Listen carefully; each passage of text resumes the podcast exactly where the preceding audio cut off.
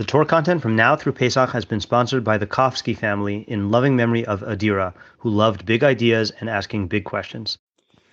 Hello, I'm Rabbi Matt Schneeweiss, and this is the Stoic Jew podcast, where we explore the relationship between Judaism and Stoicism.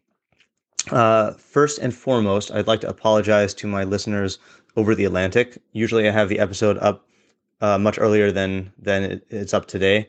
Uh, the reason why it's late is because I started to record yesterday and then I realized I need more time to think out what I'm about to say. And then so I delayed it till the afternoon and uh, realized I need more time to think. And then by the evening, I was too tired to think. And even this morning, I've tried recording a couple times and um, and uh, I can say this is going to be a messy episode. Uh, the reason why it's going to be messy is I've been, you know, the more I've read the Stoics uh, as I've made this podcast, then the more I've realized that there are some fundamental differences between Epictetus, Marcus Aurelius, and Seneca.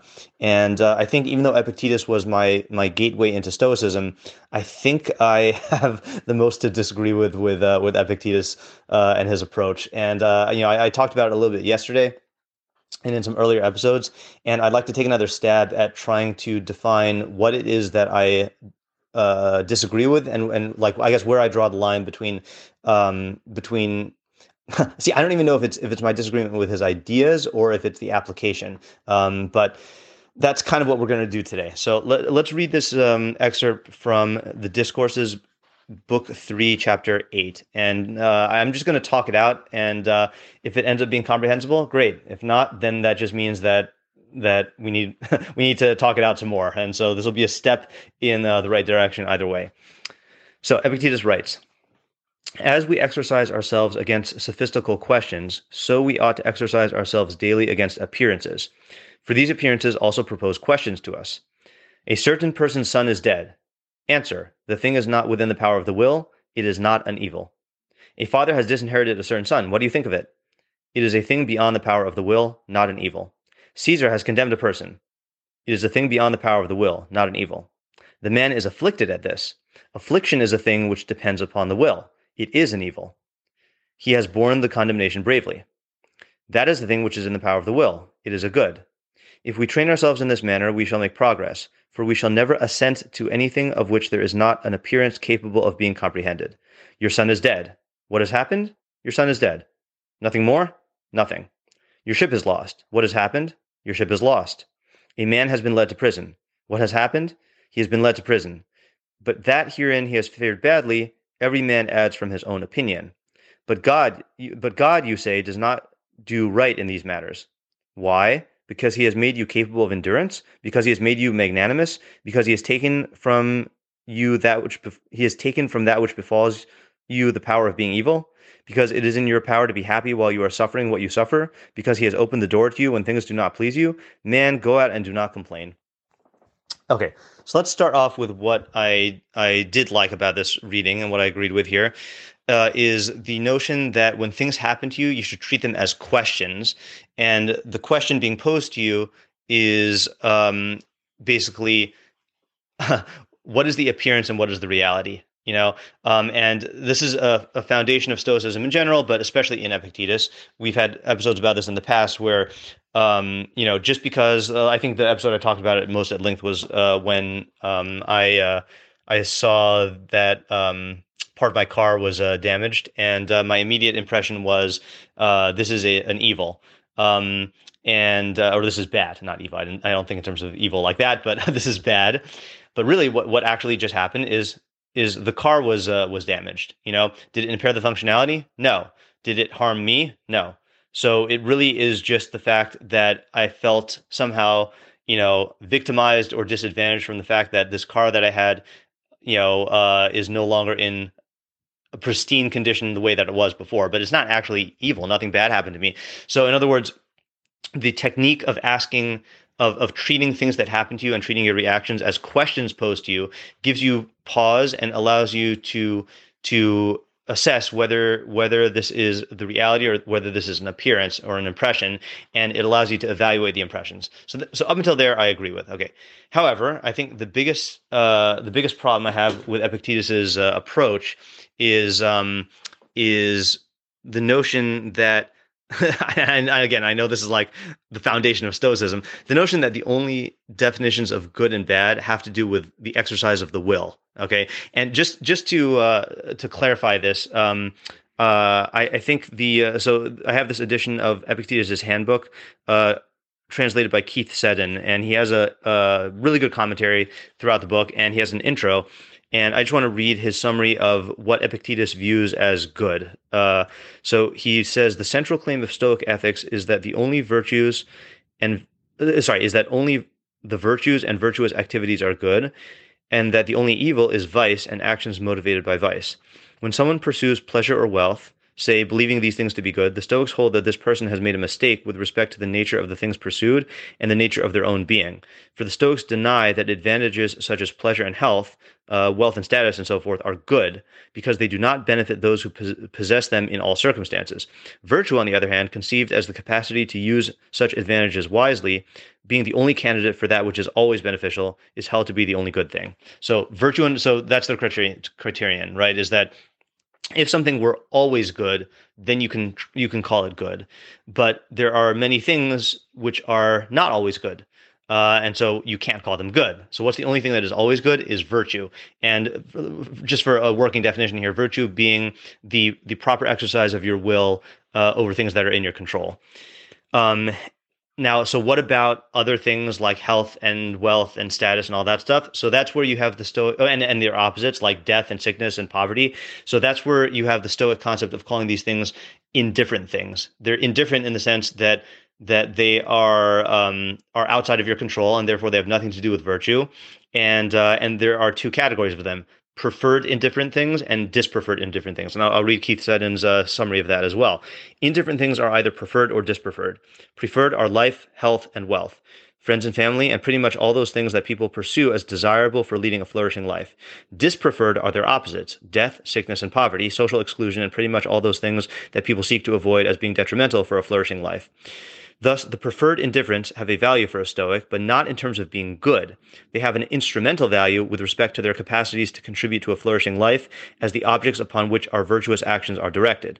The Stoic does not lament their absence, for their presence is not con- constitutive uh, of eudaimonia, of, uh, of human flourishing, happiness.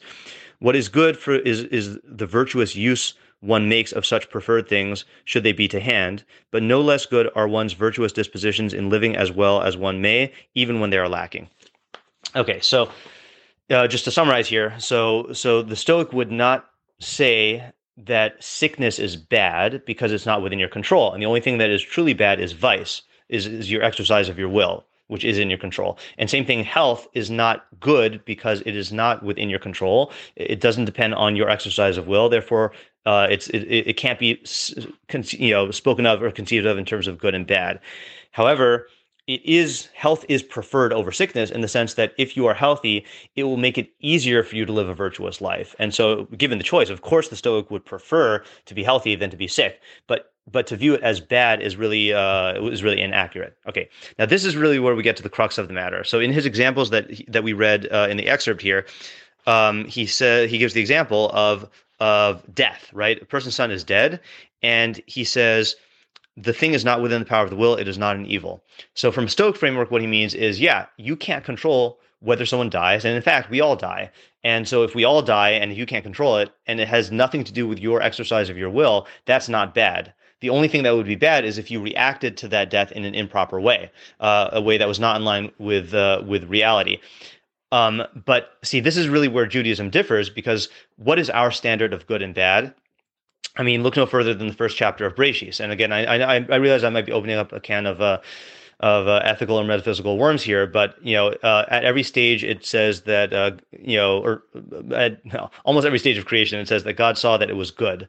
So, what is the basic concept of uh, or measure of good and bad in the Torah?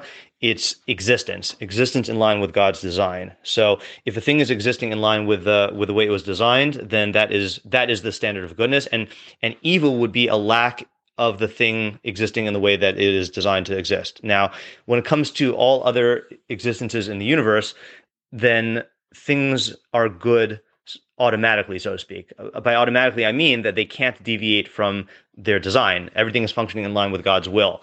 Um, but with human beings, uh, we are the only creatures who can choose to live contrary to our design. So we were designed as B'Tselem Elohim to be a, a, a an animal, you know, rational animal, an animal that can seek truth and uh, and uh, you know seek knowledge for its own sake uh, and perceive uh, uh, abstract conceptual ideas. That's really what we are, but we also have an animal body uh, and and emotions and a psyche. So for us, the good is living in line with that design of being a truth-seeking rational animal. But and evil would be a lack in that. Okay, now this is really where we get to the problem, which is that for us, so what would we say about death? So what we would say about death is on the one hand, vis-a-vis us, death is bad. Okay, meaning for you to not be able to live and live in line with your with your nature and your design as a Tzelem Elohim is bad. On the other hand, death is also inevitable and it's part of your design as a rational animal. So the phenomenon of death as a whole in the universe is good. Um, that's actually the drasha of Rabbi Meir on the pasuk of Yar Elohim Es Kol V'Hine Tov Ma'od. That God saw everything He made that it was very good, and uh, Rabbi Meir says very good refers to death. The existence of death in the universe is a good thing. Um, and it's part of the nature of the universe as well. So, so in that sense, we would say that death is not an evil, and it really is a good. And then there's the fact also that regardless of whether death is good or bad for you, there is the the fact that you can't control it. And since you can't control it, you know, then from a decision making standpoint, then it's not good or bad meaning that whatever happens is in God's will and uh, is is up to God's will, and and therefore you shouldn't relate to it as as good or bad in terms of your decision making because you in other words your your job is to make the best decision that you can and uh, and the outcome is not in your hands and so in terms of decision making then uh, as long as you uh, you know uh, exercise your free will properly and made the best decision that you can given the circumstances then uh, then you've made a good decision. And and fretting about the results is not productive and it's not rational and uh, and so therefore to treat it as bad is really not something that would be in your best interest. You know, if you if you continually treat results as bad because they don't go the way that you want, that's really um, you know th- that's that's really uh, not conducive to living a, a, a good life because you're you're you're constantly going to be attaching your your your happiness and your your uh, you know your sense of good and bad to things outside of your control. Like I, am thinking, let's say like um you know we've been learning uh, Hallel in my Tehillim shiur, and you know d- uh, uh in the last parak of Hallel, David says um uh, that Hashem is with him and he doesn't fear. What can man do to him? What you know, Ma Yas Adam? What can man do to me? So so we said, well, of course, man could do many things to you. You know, he could he could harm you, he could kill you and stuff. And uh, and we were learning the Radak, and the Radak, you know, throughout these Prakim of Tehillim emphasizes the fact that David is really relating to himself not as essentially a body or not essentially as a social creature, but as a soul. You know, that he's David Melech is saying that his fundamental values are seeking knowledge of God, and no man can harm him in that capacity. You know, um, and uh, and therefore he's not afraid. So so how do we frame that? In other words on the one hand he is defining the good the way that the torah defines it which is to live as a tzelem elokim and as long as another person is not taking away your capacity to live as a tzelem elokim then uh, then they're not actually harming you. But on the other hand they could take away your capacity to live as a tzelem elokim if they killed you you know? Uh, and we would say that that being killed is a bad is an evil um, for that reason but yet that has no bearing on how David Melech lives, as long as he's making the decisions to live in a way that are, uh, you know, that are taking the factors in his control and then using them to make uh, the best decisions possible to live as a Tzelem Elohim, then he's making good decisions. So this is really what my my my my this is my my dance that uh, with with Epictetus. I mean, I uh, I recognize the truth in what he's saying, and uh, but yet I I struggle with with uh, and I re- realize that his view of the the of the good is at odds with Torah, but at the same time, from a practical sense, it seems to be in line with Torah. And, and this is really my dilemma. I told you this is going to be messy. I warned you. Um, and we didn't even get to the point of of of, uh, of my problem with Epictetus about just being able to say, "Oh, your son is dead. Uh, it's not evil," and then just move on. You know that that we've talked about that before, though. Okay, I, have rambled for long enough. Uh, I apologize for the, uh, messiness of the episode, but guess what? It's not in my control because right now all I'm trying to do is is uh, is think out loud about these concepts and to uh, you know, as the stated purpose of this podcast, to explore the relationship between Judaism and Stoicism. Uh, that's it for today's episode. If you've gained from what you've learned here today and would like to support my production of even more Torah content, please consider contributing to my Patreon at www.patreon.com slash Rabbi. Link in the description. That would be a, uh, uh, it would be a, uh, a preferred indifferent if you were to contribute to my Patreon. Thank you to my listeners for listening, and thank you to my patrons for supporting my efforts to make Torah ideas available and accessible to everyone.